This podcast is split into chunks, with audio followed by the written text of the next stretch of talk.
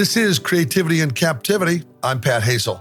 My guest today is an award winning humor writer whose work has appeared in The New Yorker, The Wall Street Journal, McSweeney's, BuzzFeed, and The Huffington Post.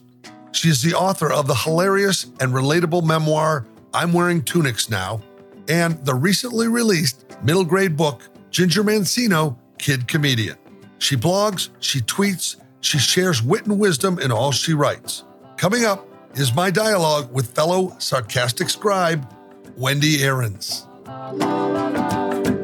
That spark of electricity, a skipping stone that sets you free. You're captive to a mystery, the curse of creativity. Hi, thank you for having me here today. Yay. Yay. It's fun to have a fellow Austinite, but Yeah. also I love humor writers as much as I like stand up comics. It's a different way of attacking everything. You aren't a stand up comic, but you have been writing humor all your life. So tell me how important humor is as a life skill. It's a huge life skill. And I actually came into humor writing a little bit late. I was in advertising, which is a great place if you are funny. You can do well with that. So I did that a little bit. And then I became a reluctant stay at home mom and started writing satire to kind of help me make sense of the world. I don't go to therapy. It's kind of how I work things out, like many comedians do. And the first thing I wrote was an angry letter to Procter and Gamble about the slogan on always maxi pads that said "Have a happy period," and mm. that went viral before Twitter and Facebook existed. Like people were printing it out and mailing it to each other. But that kind of told me that, hey, you know, I have a funny voice. I can make a strong point. You know, the old humor i- is a rubber sword. You can make your point without drawing blood, which I love. So I couldn't say these things in my day to day life, or I didn't want to because I was trying to just fit in and be a good mom at school. But when I was writing, I could be more sarcastic and you know have a really much stronger point of view and the always maxipad letter led to me creating a blog and that led to more satiric writing and eventually to the book i just had come out uh, so it's been good and it's like i said it's been a good way to get my voice to be stronger so at some point my strong writing voice and my in-person voice started to merge a little bit more and it made me more brave to say things out loud That's interesting. And the advertising aspect of it probably felt Uh-huh. really empowered to say, I know what I'm talking about, not just being funny about it, but I can say the marketing here's not great.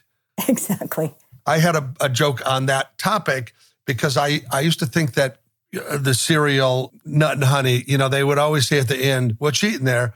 Nut and honey. Like that was the most clever way to get their Yeah, thing in. yeah. And I said that wouldn't work in a series of other things if they put the product in. Honey, is it that time of the always? You know, if they said it, it's like that would be terrible advertising, right?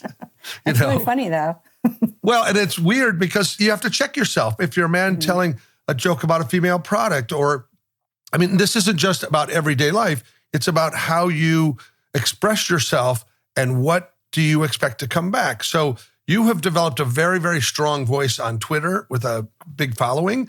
You don't hold back. Mm-hmm. And I think you probably, you just talked about building your bravery, but now it feels like on a medium like Twitter, you're somewhat bulletproof in making the statement, but they can shoot back. So do you get a lot of feedback? I have recently received more because of the changes at Twitter. I think that a lot of the trolls have been let back in through the gates. So I do get that, you know, and I've had a couple of mean attacks, but you know, you take it for what it's worth. And I think that I know that's the price of playing the game. I certainly fire back at other people. And so if they do it to me, it doesn't hurt my feelings. I've, I've been doing it long enough that, I mean, it's, it's worse if your neighbor comes up and says, You didn't take your trash cans and you're stupid, then I would probably start to cry almost. but if somebody on Twitter calls me a horrible name, I don't really care. I read that among your best writing, uh, it's notes left on cars parked by assholes. Yeah, So do you indeed do that? I have done that. I have done that. Well, you know, in, in Austin's insane. Yeah. Tell me one of your better comments in that regard. Usually it's just one word, it's just asshole. Or uh, sometimes I've done like, I guess your truck is more important than the rest of ours. Congratulations. I don't spend a lot of time crafting it because I'm trying to write it and leave it and run away before somebody comes out and catches me in the act. It's Not like that a- strong. uh, it's ding dong ditch 'em approach to writing. Pretty much. Yeah. Pretty much. Well, I guess it's funny to me because y- it it boils your blood enough that you just even leaving a note with one word, it Mm-hmm. must be a release for you. For sure. And you know that uh, to me, and I'm sure to you too, you realize that the, one of the great features of comedy and humor is how it breaks tension. So you get that little dopamine release. And I think that I get that with my tweets sometimes where I can just be sitting here reading the news and feeling powerless and, you know, having all this anger and anxiety and sometimes just firing off a funny missive about it makes me feel temporarily better. I know I'm not fixing anything, but if it if it can make me feel better for a second, that's something, I guess. Well, doesn't it also come back sometimes tenfold, which is that you get lots of people who like it or Yeah. share it and you go, I knew it. I knew I wasn't the only one. Yeah, or they'll say, Thank you for saying things that I couldn't say or I didn't know how to say, which feels good. So, you know, I, I expect I'll be getting the Nobel Peace Prize at some point Of course. tweets. I Naturally. I'm just I'm just planning on it. Well, get good. So, would you mind accepting that award now? No, I would I I need to probably take off my hat and my sweatshirt, but I'm ready to go to Oslo. Okay. So, what would you say? What, what would you say to them? actually accept it. I would say thank you for recognizing that humor and comedy are great ways to make the world a better place.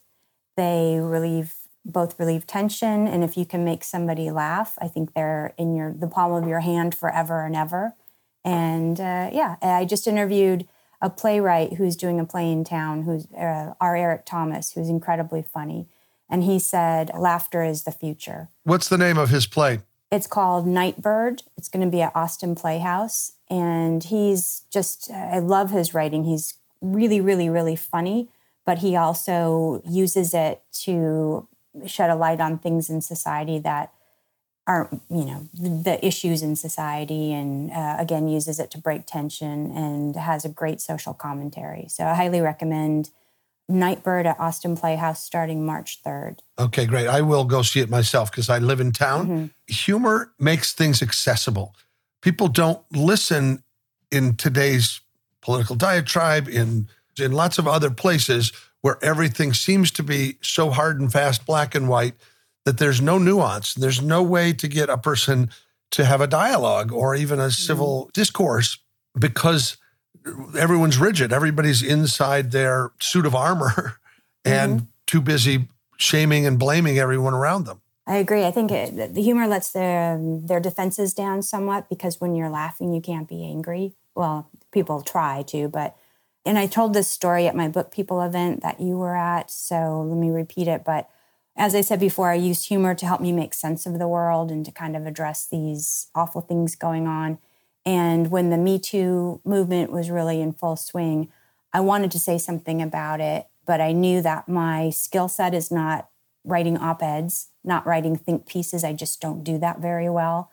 So, what I did instead was write a satiric piece for McSweeney's called Things to Do at Work Besides Show Your Penis to Coworkers, oh, Jeez. which is a funny way to, to get my the same point across. And that wound up being the most shared piece on their site that year Wow. because people shared it and it made them think. And, you know, again, it was, I'm saying the same thing as these op eds, kind of, Yeah. but I'm couching it in a laugh first. And Yeah. then, you know, then the, the broccoli think stuff comes in afterwards. Sure. I can maybe help you from with a campaign for men. Look up Zip Up. That Yeah. way they can walk around the office with without making a mistake. You know? I like it. I like Yeah. it. Well, I feel like the world's a darker and darker place. And I don't know if it's just that we know so much and everybody knows so everything so fast, Yeah. but it does seem like there's a lot more things to be fearful of, I guess, and and much more to that impacts you personally. It used to be that oh that was happening over there or that was happening in Washington. Now it feels like it's all happening in our yard. And also we look at our neighbor as you mentioned earlier and you look at your neighbor's political yard sign. You're looking at like everything is based on opinions, and it's really hard to think about sitting down and breaking bread with people in the same way because I think everything's a hot button. And so it doesn't really matter if it's Mhm. I like cucumbers and I don't. That seems to be like you're on a different team. And I don't know what we do about that. I don't know how we reel that in anymore because everybody is predisposed to be upset. I mean, the horse is out of the gate. And uh, I think you and I are kind of in the same age group. So I, I have been grappling with this like, is this just a natural part of getting older where you do get a little bit more fearful and you do know so much more about what's going on in the world and you understand it? Or is the world just gone off the rails? I think it's a bit of both. And Austin has changed rapidly in the last 10 years where there are all these new people here you don't have the connections that you used to for the most part and i don't know it's it's kind of an icky feeling so i think you just need to cling on to who your friends are keep yourself open to meeting new friends and just find your community and connection where you can which is easier said than done but you know all we can do is keep trying Yeah, I think the pandemic threw a pretty cool into things because socializing Yeah. changed in terms of what could we do, where could we go. You suddenly became habitually different, binge watching at home, trying to figure out how to bide the mm-hmm. time. And then mask wearing took the smiles away and you can't wink with a mask on at the store, then you're a creeper. You know, like there's so many there's so many things that sort of just sort of picked away, I think, at the way you make friends. And I mean, this podcast is a product of that absence. I thought, oh, I want to have some good grown up conversations that range from humor to depth to the arts. And where, how would I do that? And because everybody else wasn't working at the same time, it facilitated mm-hmm. the notion that people were eager to talk about something hopeful. And again, while I did go to your book signing, and I will, full disclosure, let people know I was one of three men at that event with a, a sea of women that were all holding your book ready to be signed. The book is called I Wear Tunics Now. The other guy I noticed was your husband, Chris. So I'm not, Yeah. I can't speak to who the third guy was, but he was wearing a tunic. he was and we love it. Yeah, him let me talk about that book too, because I want to be sure people know about it. It is a memoir, but it feels like a series of essays that you wrote along the way because every time you changed an outfit or you did something different, you talked about catching yourself transitioning into doing that now. And you're a snappy, snarky, funny writer, but you also have a great deal of authenticity and reality. And I think the humor comes from the fact that you're just telling the truth with no filter. Well, thank you for all that. And I do have a filter. I don't talk about uh, my husband and my kids' personal lives because that's theirs to tell, and I, I, it seems wrong. I don't say that I hide behind humor, but obviously I lead with humor. So I don't get into the deep and twisty, dark stuff, which again I wouldn't do. It's not my story to tell. I don't. Eat, I don't personally have a lot of dark, twisty stuff that's in there. So the stuff that came out was even felt like I was personally sharing more than normal. Okay. Each chapter is I'm wearing blank now because I looked from my looked at my life from ages 30 to 50 and realized that my life like many women's lives can be determined by what you were wearing or doing at that time. I'm wearing maternity pants now. Mhm. I'm wearing twin set sweaters now. And then I get a little bit less concrete with I'm wearing invisibility now. I'm wearing fury now, just kind of the transition. Um, and I think the last chapter is called I'm Wearing Badass Now. So it's kind of just growing up and getting more mature and getting tougher. But once I figured out that structure for the book, it was much easier to figure out okay, this, these are the the touchstones that I want to hit when I'm writing this humor. And then I mixed in a lot of my satiric pieces that have been in um, New Yorker's Daily Shouts and McSweeney's that are sort of the companion pieces to the essays. which is fantastic. First of all, you mentioned something that anybody that's a writer that listening can really learn from, which is almost like in a song, finding the hook.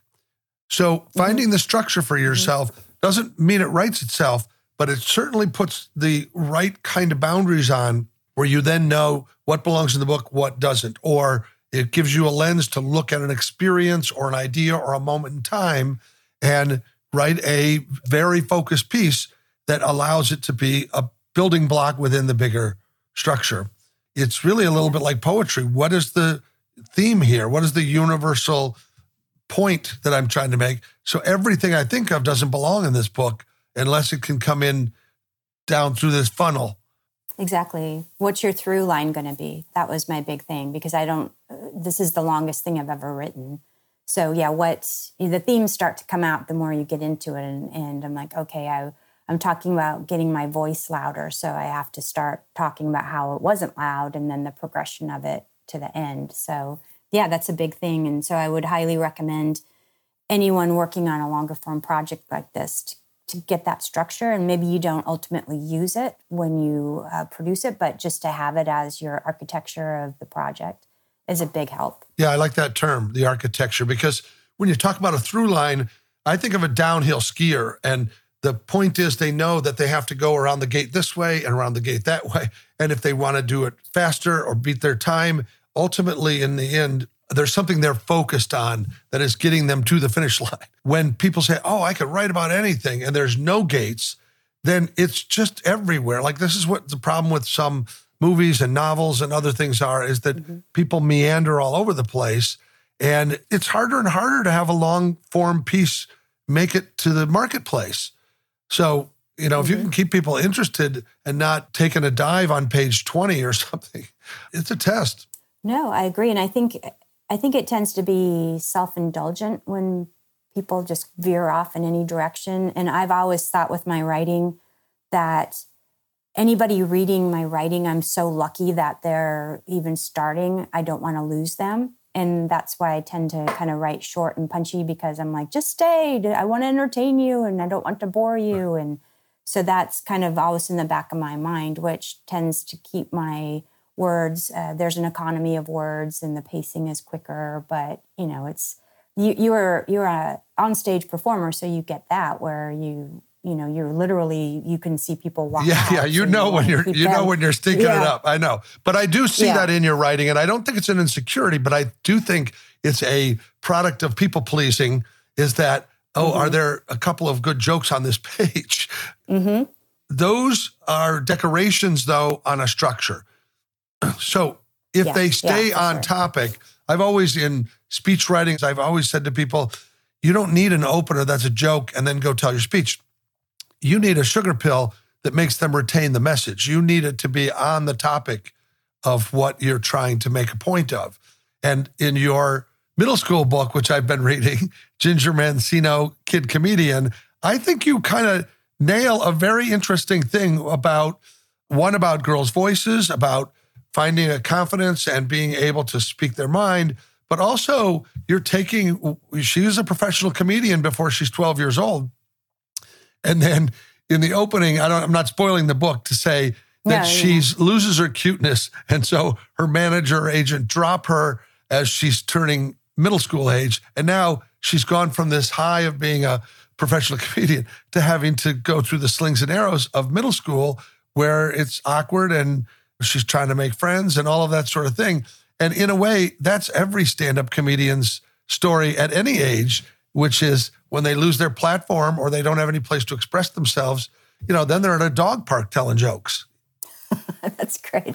I like that analogy a lot. And, and the, you know, her starting middle school completely unsure of herself because she's never been in school like that before. It was really a metaphor and it was to relate to any kid that age 11 12 starting a new school you know going through puberty feeling unsure about themselves i wrote her to represent like any kid feeling unsure of themselves and trying to find their friends and not sure what their voice is going to be and and staying true to what they want their voice to be rather than what they think people want to hear from them yeah i think you did a great job and i'm curious I think I overheard you say once that you took it to publishers and they wanted to turn it into a boy.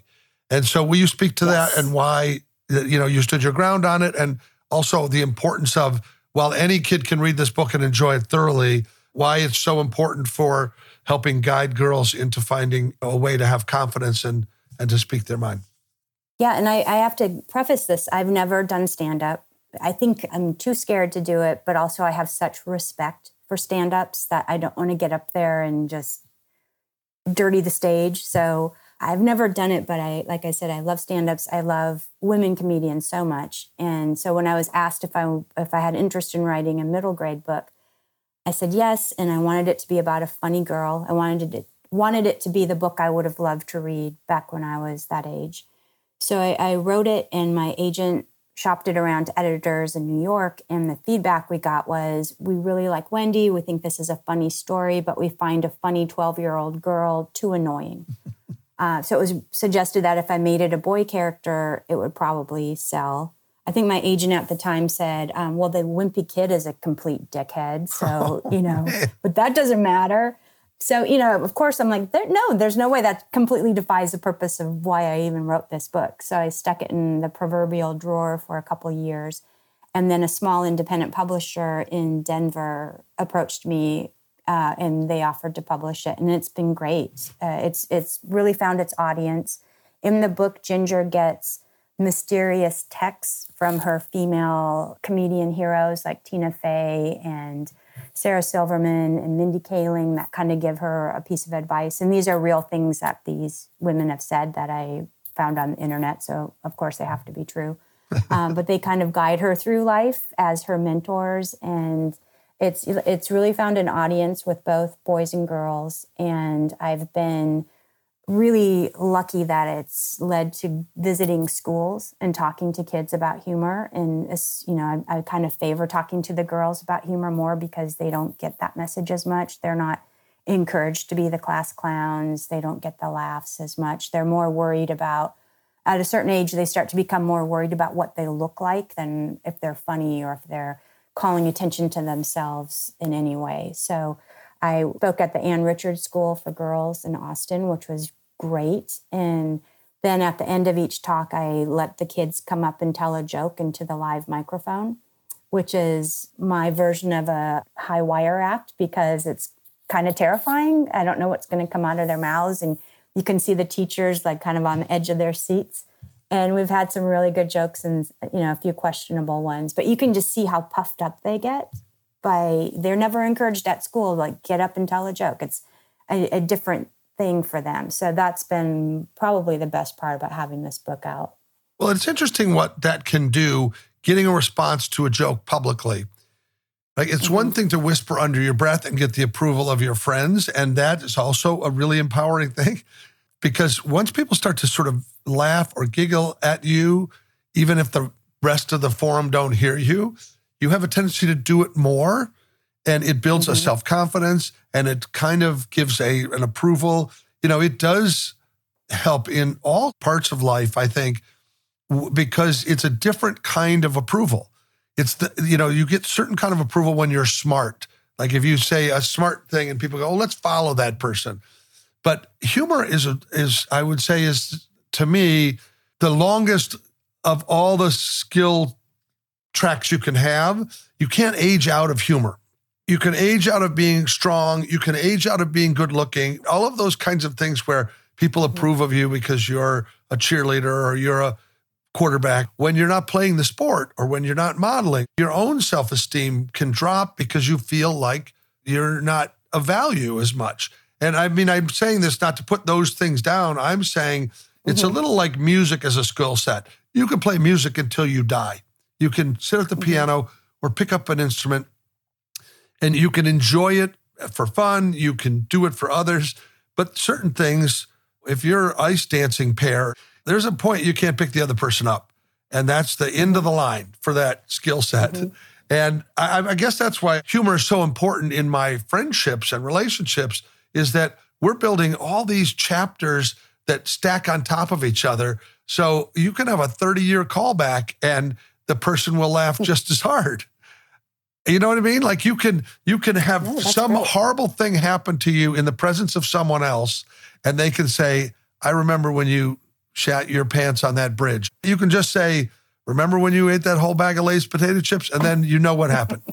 I think that's great, and I think you never hear that funny people peak in high school. No, we're not singing glory days about high school. No, in fact, most of them are just beginning at that point.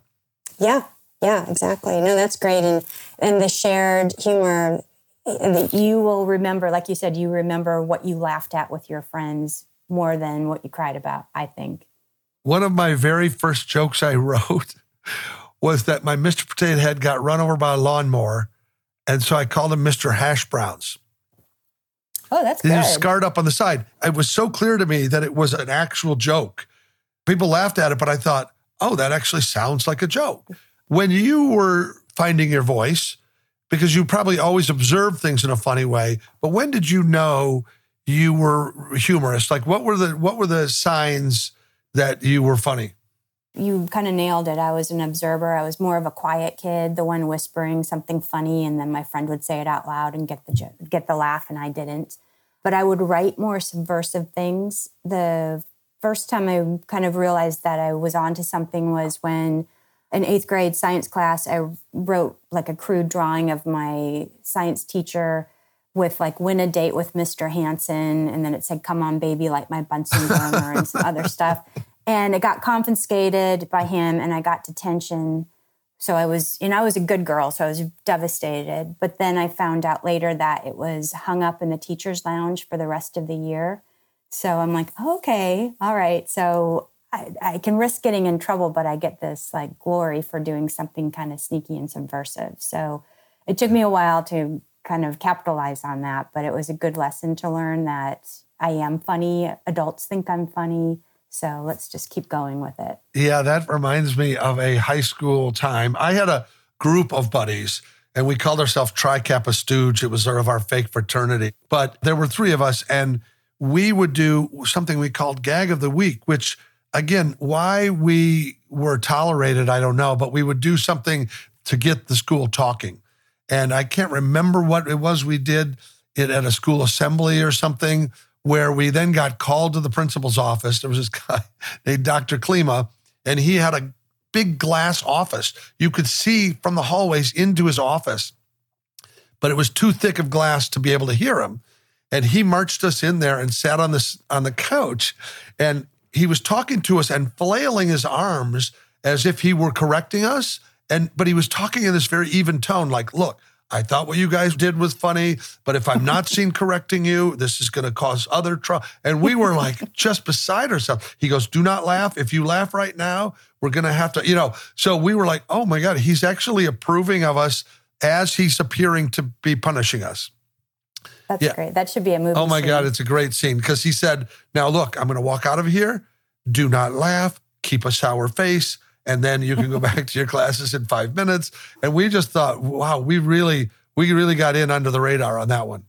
That's great. And, then- and how great for you that you had a, a friendship group like that too. That was just, you know, you knew your whole thing was being funny together. Yes. It's very much like competitive tennis or golf, which is you always want to make the other person laugh. And it's very important that you think about, oh, what am I going to do at the lunch hour? What am I going to do after school? And what story are they going to tell if I do this thing at the football game, right? That's that's what we lived for. I didn't want to pay to go to the football games. So I I went to the store and bought a sax clip on a lanyard and I would run in uh, with the band at the back of the band without an instrument. Also, a good movie scene. I don't know. I you can listen. we- you- start collaborating on this. yes, script. well, that's all right. I I would love to see a movie by you. Have you ever written in that form a screenplay? that I majored in film in college, and that's what I wanted to do. But I was uh, at University of Oregon with all of my film professors were had just stopped off from following the Grateful Dead around the country, so it wasn't like the best uh, insight into modern day um, the film business. So uh, you know, I know how to analyze a film. I can figure out how to write something. Um, and then I worked for Warner Brothers as an assistant to one of the big executives for about three years. So I've read a lot of scripts.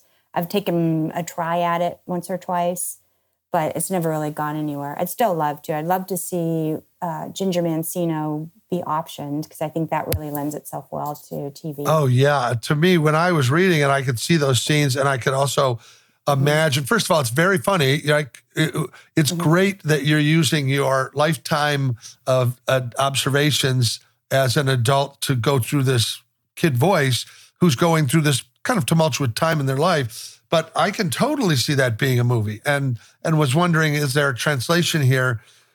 But it, it, it seems even better to be a series or a, a web series or something where you get to see the chapters in her in her world.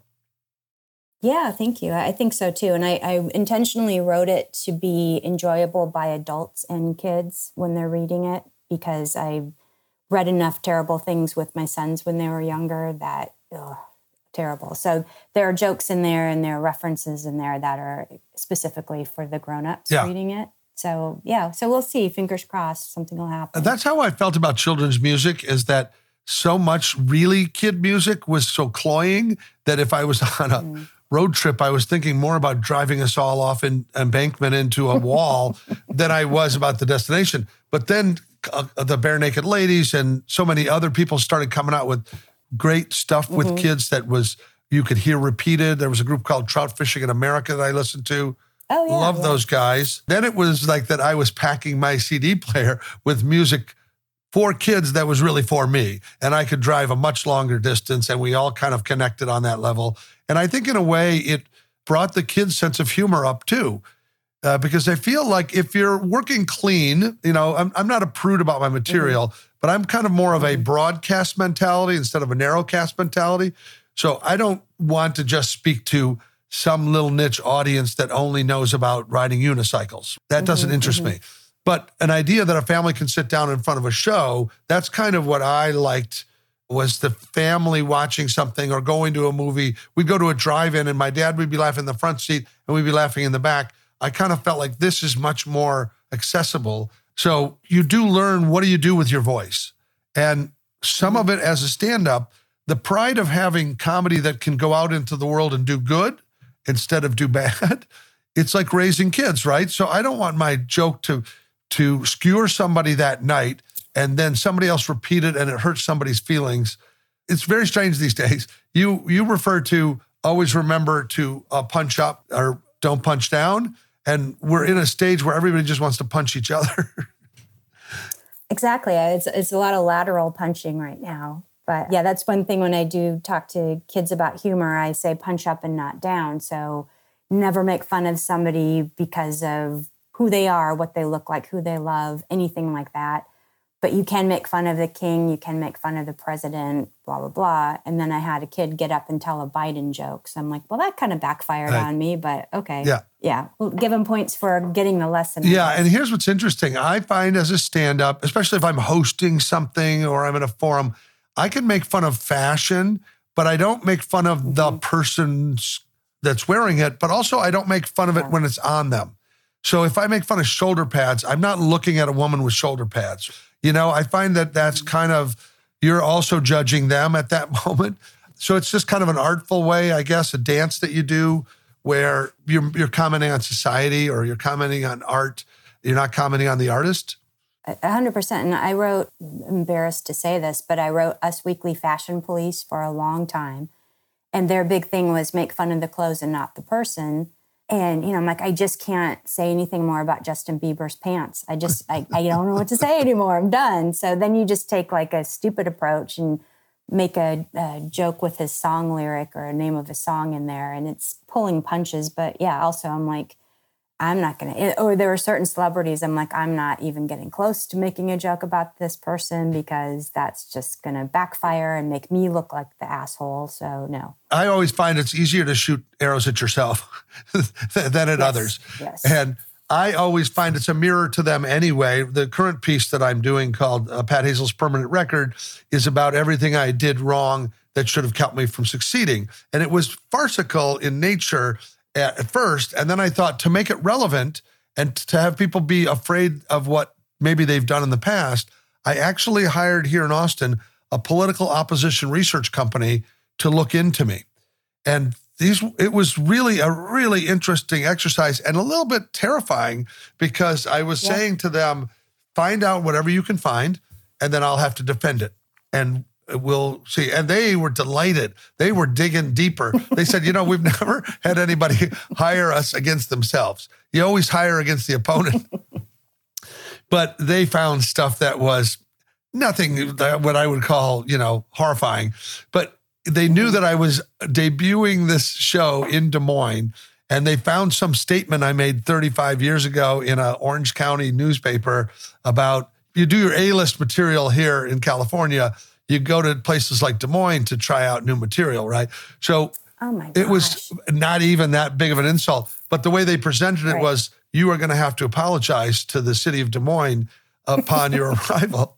They suggested I hired a communication strategist to form the apology or find a surrogate to speak on my behalf to say that I wasn't anti Iowan. And by taking each of the steps that they said, it even made it funnier because it was sort of like a, Yeah. a big deal to have a guy say to me, Well, you got this choice or this choice. But if you can't apologize to them directly, you got to get a celebrity or somebody of note that they trust to make your apology for you.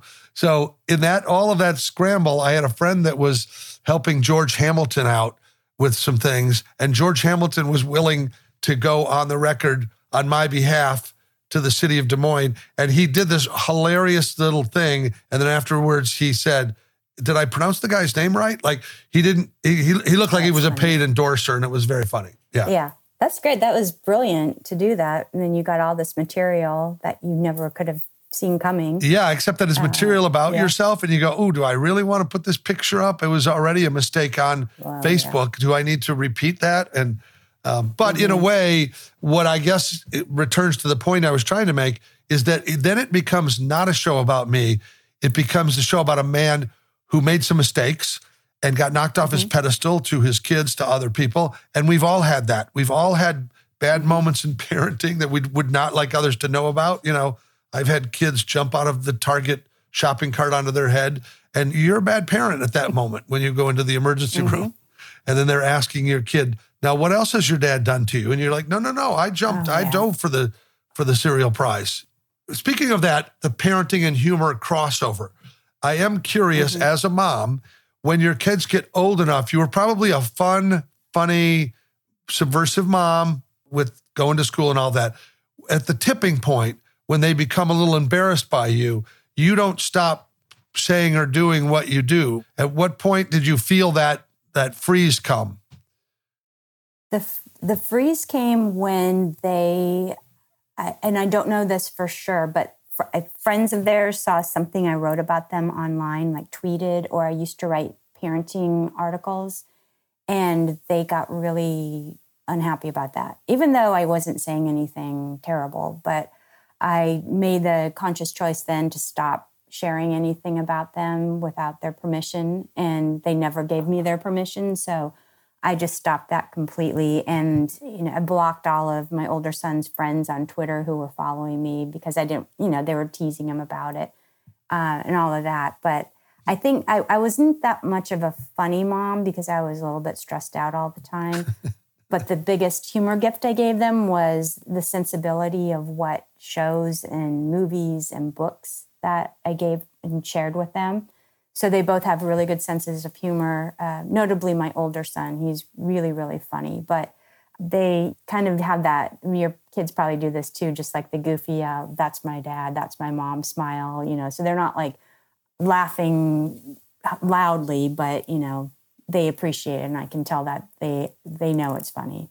my younger son, we, we used to go to a leadership camp in the summer in Nebraska, and he was in his group, and I I was a staff member with other groups, but I could hear from the other staff members, and so the guy that was leading his group came to lunch afterwards and said, "Well, your son said that you do dad jokes professionally," which was like a tremendously insulting comment.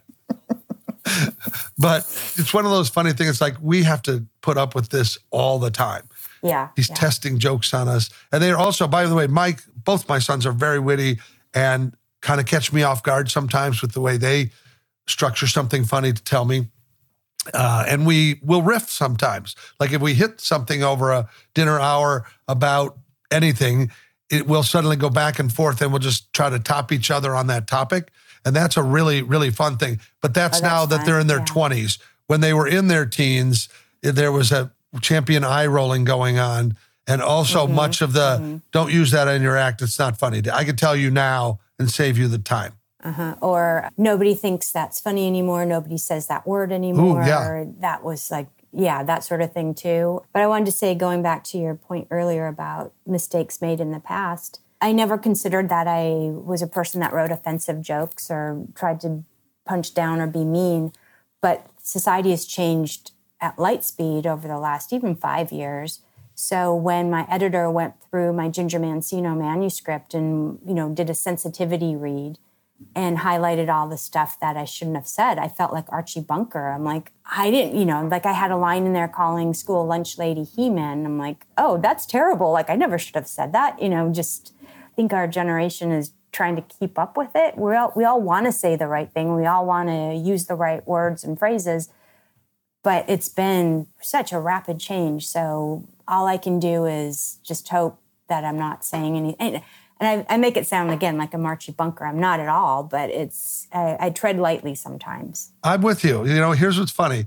I learned that Pluto was not a planet for my kids, and then it became a dwarf planet, and then it became a planet again. Like I can't keep track of it.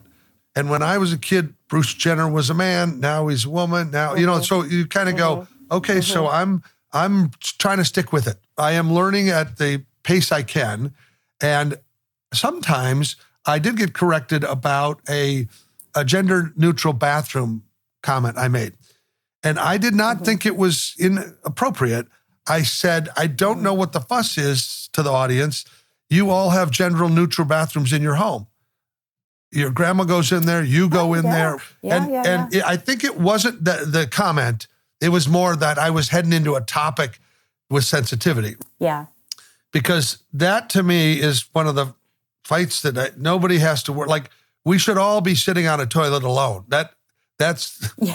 that's I guess my my stance on that. You have Twitter as an outlet, so if something funny comes to you, you can put it right up. Your platform allows you to have a voice immediately. I have not really mm-hmm. gotten into that particular thing. I do post on Facebook on mm-hmm. occasion, but I do have an expression in stand up.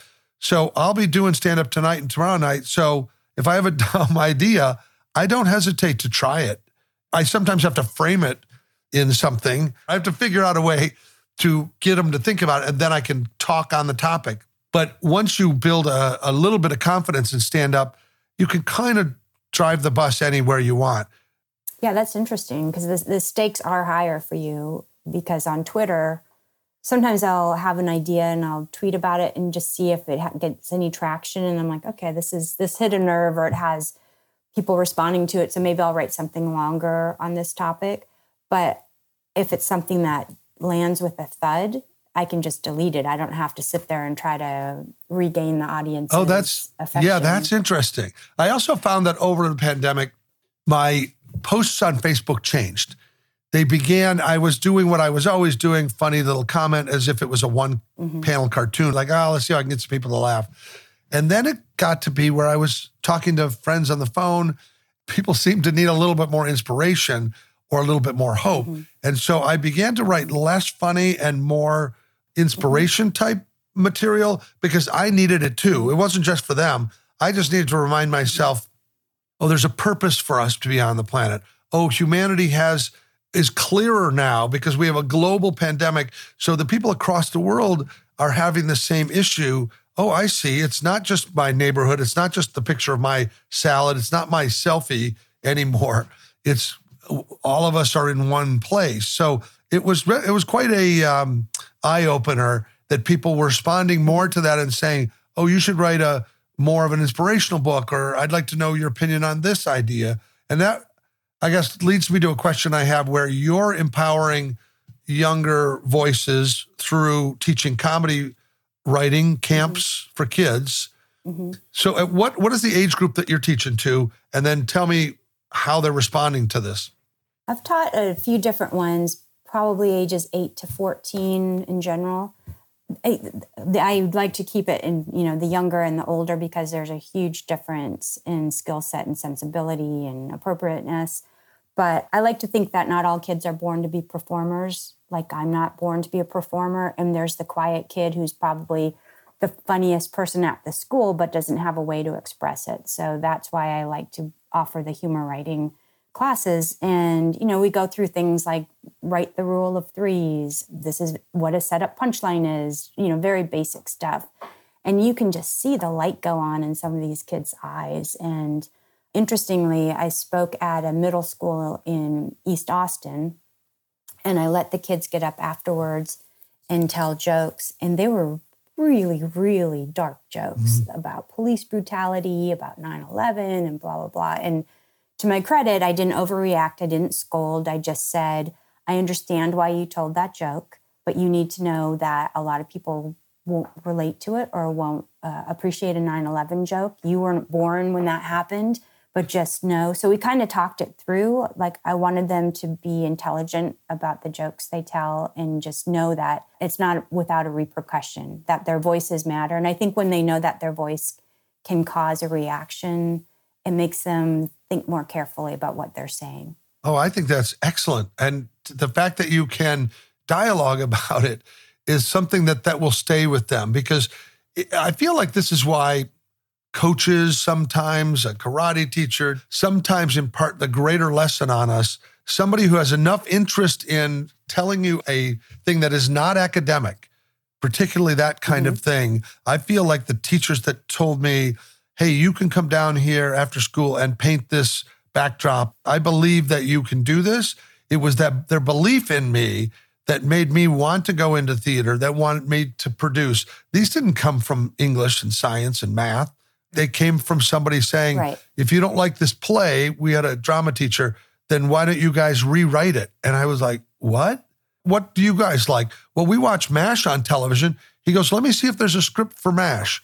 And he got the, there was a play version of it at one point, And then we infused, we didn't really write, rewrite it, but we took from the mm-hmm. television show, like announcements and things, and we put that stuff in. But boy, did we feel like being creators was something that we were destined to do because we got to, you know, refinagle the words and cast the characters off of each other. And those kinds of things made all the difference in the world of me becoming the kind of theatrical producer that I am. That's amazing. And not everybody gets a chance to rewrite Larry Gelbart. No, he's right? the, he's one of the funniest guys there is. And I did have an encounter with Larry and a few others when a mentor of mine passed away a guy named Everett Greenbaum. They asked me to come over to the Writers Guild, and you know, I was like the youngest guy on the dais with people, and it included people like Larry Gelbart and others. And I just looked at this panel of guys, and they had written every funny thing I had ever watched, and they kind of roasted him because they were buddies, and and nobody took it that seriously. And I got up there and I just started bawling. You know what I mean? It was like because it was so. Everett had been so uh, empowering to me he actually gave me this advice about writing. He said, they're going to use everything you ever write. They won't necessarily use it now, but you need to stockpile. You need to make an arsenal of material because you, if you're always writing, you will always be ready when they say, What else do you have? Or when they publish your book, they're going to say, We need the next book now. It was this notion that your voice and creating this, and he said, If you're not writing a movie, then you know, write a book. If you're not writing a book, then write a list. He was really serious about it. And in the end, it's it's true. And you emulate that in some ways because in 2022, your book, I Wear Tunics Now and Ginger Mancino come out the same time. And mm-hmm. you're gaining an audience and you have to be ready for what's next, which I'm sure you are, but you're then riding on a treadmill to stay ahead early on when I had the Always MaxiPad letter go viral, I got approached by a lot of editors and agents, and you know, I, I didn't have anything else. I, am like, this, I, this is the first thing I wrote that hit big, so I don't, I didn't, I wasn't prepared, and you don't know that at the time that I, you know, I didn't have a voice of what I wanted to say anyway. So it was quite a long time later before I actually was ready for a book. But now I feel much more prepared. I have more of a body of work. Plus, I'm better at it. If somebody said, you know, tomorrow write something about this, I could at least take a try at it. I don't know how good it would be, but I'm more confident in knowing that I can say yes and not have a failure. Are you working on something right now that is soon to be published or that's a dream thing that you can share any info on? I'm doing uh, short humor pieces. I mean, I collaborate a lot with people because I started doing that more during the pandemic because to me it's a game it's I'm sending you the Google Doc and you catch it and then you throw it back to me. So it's a little less pressure and it's just more fun. So I've been doing that. I have a couple of short pieces in the works. And then I've been thinking about doing another book about a funny book about being an empty nester because I think there's a big need for it in an audience, but I haven't found anything funny about being an empty nester yet. So give me like maybe a few more months of having the kids gone and I'll find something. But Oh, it's a uh, brilliant topic. And believe me, there's nothing empty nesters like more than reading a book in a lounge chair because it's quiet and nobody's mm-hmm. around anymore. But I also mm-hmm. think they do have kind of moments of grief about I'm not cooking for seven anymore. I'm cooking for one or 2 So uh, it's a bright area for you to carve out. Just as with tunics, I will say you are now the general of the tunic army. Like oh, great. you own tunics. There's nobody out there that's doing for tunics. No, nobody else is claiming it. Mm-mm. Nobody, nobody else is cornering that tunic market besides me. Yes, I'm working on the jeggings and skirts market. Good. I, I think you're going to have a clear runway there. Right. Good. Well, if people want to know more about your book, I Wear Tunics Now, or more about you, they can go to wendiaarons.com. Wendi ends in an I, and Aarons has two A's, R O N S dot com. Uh, You're going to find that. And then you may want to just go follow her on Twitter and find out what's going on in her brain any moment that she has something witty to say. It, it- is a fun way for people to kind of immediately get a taste of your sense of humor. And the referrals that you make to other things are really smart, literate, and cool. Thank you, Wendi, for coming in today. Thank you. This has been really fun. Thanks for joining us today.